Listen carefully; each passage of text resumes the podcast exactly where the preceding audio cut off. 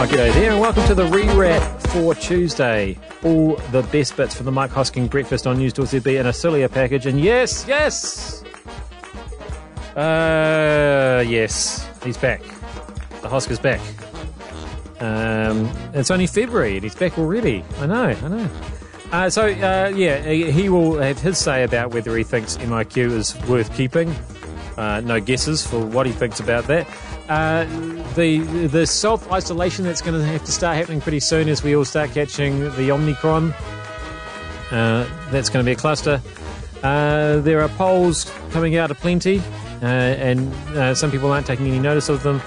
And uh, but too many people are taking notice of the COVID case numbers apparently, and it's not as bad as you might think.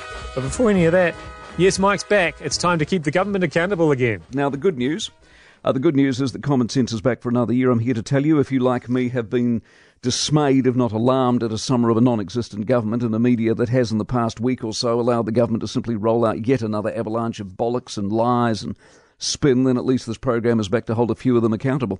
To be fair to at least some of the media, the government got called out over these RAT tests, these rapid antigen tests. The RAT tests are a good example, of course, of just how corrupt this whole business has become.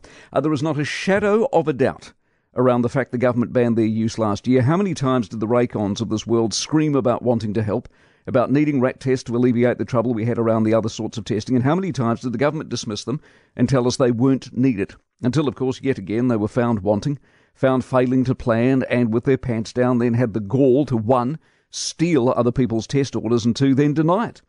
It's worth asking why you would follow a single thing they have to say, given how incompetent they are. Do you follow the advice of fools in other aspects of your life? In a pandemic, where credibility is everything, why would you pay any attention to this lot? I'm not. We've been treated like children. The Prime Minister the other day, in her long awaited first appearance of the year, talked of the new stages they've invented, the first one being the stamp it out stage. Are you serious? Stamping out Omicron. How? With magic potion? Are we five? Does she think we're five? Or thick? The media hasn't helped. TV1 last week had an astonishing story on how to look after yourself when you get sick, almost as though none of us have ever been sick before. We were told to buy tissues, Panadol, spray and wipe, and to think about board games when time dragged. I'm serious. This was a story. That was what passes for journalism on the government's news channel. It is a sobering and sad state of affairs, and too many people are getting away with too much. Well, we are looking forward to once again playing our part this year in putting at least some of that nonsense to right. Oh man, when did it become my job to be part of the no nonsense team? I love nonsense. God damn it! Just as well I've got, still got this podcast. Get a bit of nonsense in there. Uh, but Mike's taking a no nonsense attitude to the Charlotte Bellis case, and indeed all MIQ cases. See, I don't know whether Charlotte Bellis wanted to create a nightmare for the government. She's done a very good job, though, either way. Her case is no more or less important. I mean, this is very important to point out. Her case is no more or less important than any other New Zealander who wants to return home. But its unique ingredients yet again highlight the astonishing way the government has treated its own people. It is illegal to ban citizens from returning to their country, but that's essentially what they continue to do.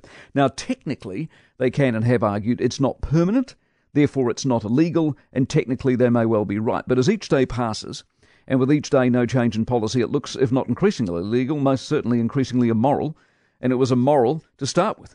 The individual aspects of the Bellis case are, of course, the absurd irony of the involvement of the Taliban, who grant safe haven while New Zealand's Labour Party doesn't.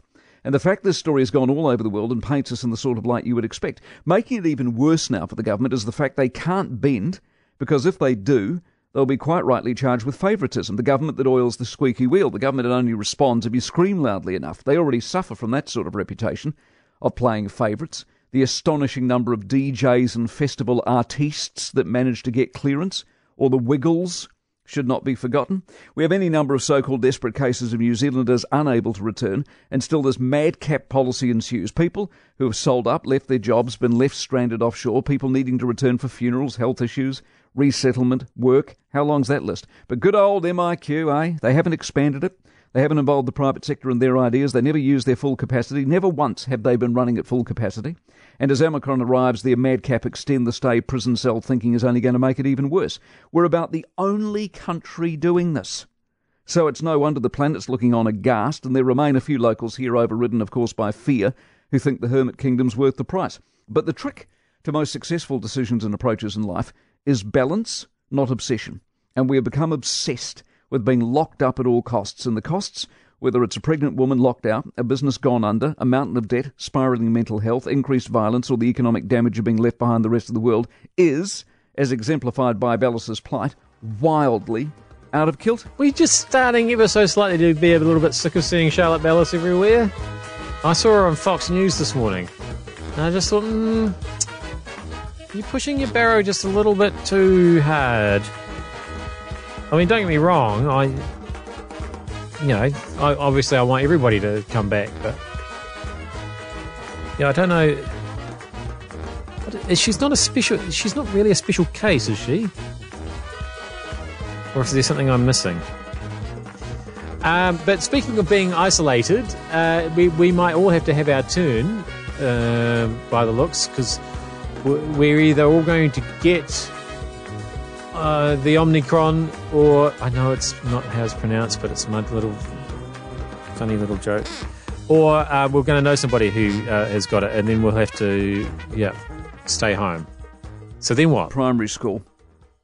That's forced to delay the start of the term until next week because all the teaching staff are awaiting COVID tests. All of them. So the school's off for the week.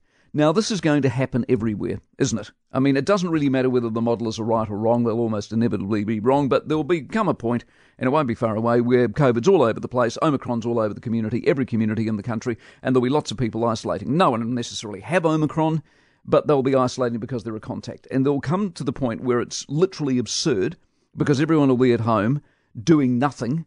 And we know this is going to happen. Meantime, in the community, there are people with COVID and MIQ, for example, and we're in the community at home with, MI, with, with COVID, and they're in MIQ with COVID. Meantime, Charlotte's still in Afghanistan going nowhere fast. See how absurd this whole thing is? None of it makes any sense. There's no point in isolating as a contact if you're going to cripple your country, cripple your economy. Because as we saw from the Prime Minister just, was it yesterday? As we waited with bated breath, headline after headline after headline, Prime Minister continues to be well, and sure enough, she was negative. So by the time it took them seven days on a small flight from Kerikeri to Auckland to work out it was the Prime Minister. And to contact her after seven days, she was only isolating for about two. All the damage was done in the first five or six. So the whole thing's a waste of time. We're literally wasting our time and we'll cripple the economy unless we wake up and do something sensible. Yeah. So Mike mentioned this morning that he he was in the supermarket waiting for Kate to come out of the supermarket, and he only saw four out of twenty people scan their QR codes. It's definitely a geographical thing, isn't it? That whole people not scanning in.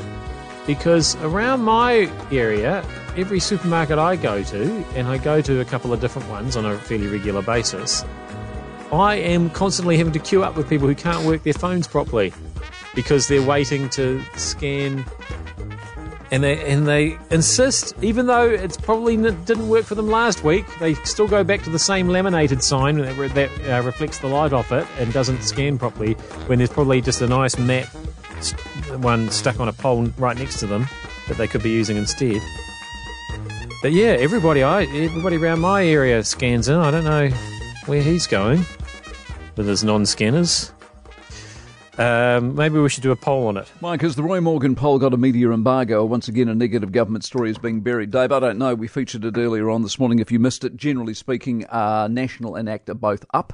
They collectively now. And I noticed David Seymour in commenting about the TV1 poll the other day. He's the only one who's doing it apart from this program. You, this, this whole obsession the media seems to have with National up or Labor down or whatever the case may be is totally irrelevant in an MMP environment. It's centre left versus centre right. It's the combination of parties. It doesn't matter what Labor's got. If Labor go down but the Greens go up, and the total number's the same, then they then they're still where they were. That's what counts. If National goes up at the expense of ACT, it doesn't really matter.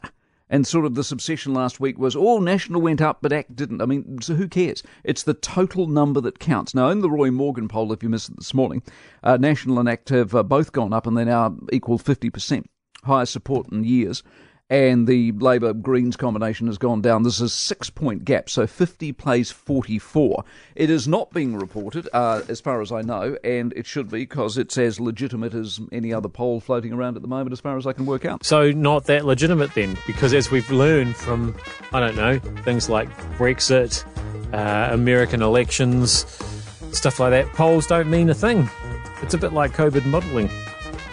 Um, you don't get don't get too worried about the modelling, eh? Mike, breaking news in the UK, they've dropped mandatory vaccines for health workers. I, I haven't seen that as yet. I'll take your word. I know that um, Javid was talking about that yesterday, and that was where they were heading because, once again, they've worked out you're going to cripple the workforce and you're going to have to sack a whole lot of nurses and doctors, and they simply can't afford to. Mike, have you sensed an underground movement fighting Omicron? You know, the one where the average New Zealanders are no longer scanning in, and if they feel unwell, they stay at home and don't get tested. I could tell you some stories about people not getting tested especially out of the soundsplash business, uh, but also at the supermarket the other day. First of all, from the supermarket point of view and the chemist point of view, having done a bit of that over the holiday period, obviously I've encountered literally no problems whatsoever with anything as far as I can work out. But I was in this car park at the supermarket the other day, waiting for Katie.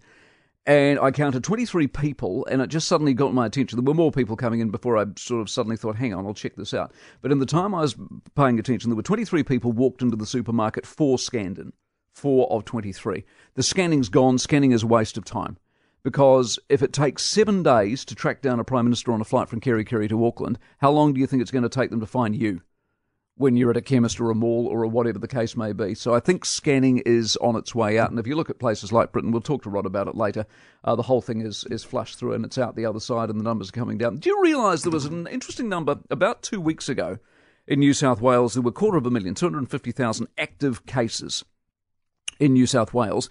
And do the do the math for the population of New South Wales. Currently, there's about 150,000. It's it's about one percent, one if not two percent of the entire population of New South Wales. In other words, 90. If you if you listen to the media, you'd think everyone's got it, and everyone's at home, and everyone's in a hospital, and everyone's on oxygen or dying or they're sick. Two percent tops have got it at any given moment. Two percent, which means 98 percent of people don't even have it we spend a lot of time and angst and energy on something for 2% of the population, don't we? Right, so he hasn't quite got the numbers right there, I don't think. Um, because, uh, yeah, New, New, South Wales, the population of New South Wales as of September 2020 was 8.166 million. Uh, for 250,000 cases, which I believe is what they had the other day, uh, to be 1%, they, they, would need a population of 25 million, which I think is closer to the actual population of all of Australia. So, yeah, he hasn't quite got those stats right. Don't get me wrong, um, what he is probably right about is that not everybody gets it. So don't panic. That's my advice. It's actually it's the only thing I've ever lived by. It's the only advice I'd ever give anybody about anything because I'm a know nothing bozo doesn't know anything about anything. But I do t- sometimes tell people not to panic because that doesn't help. I'm Glenn ZB, and uh, you can relax in the knowledge that we'll be back again with Mike tomorrow. See you.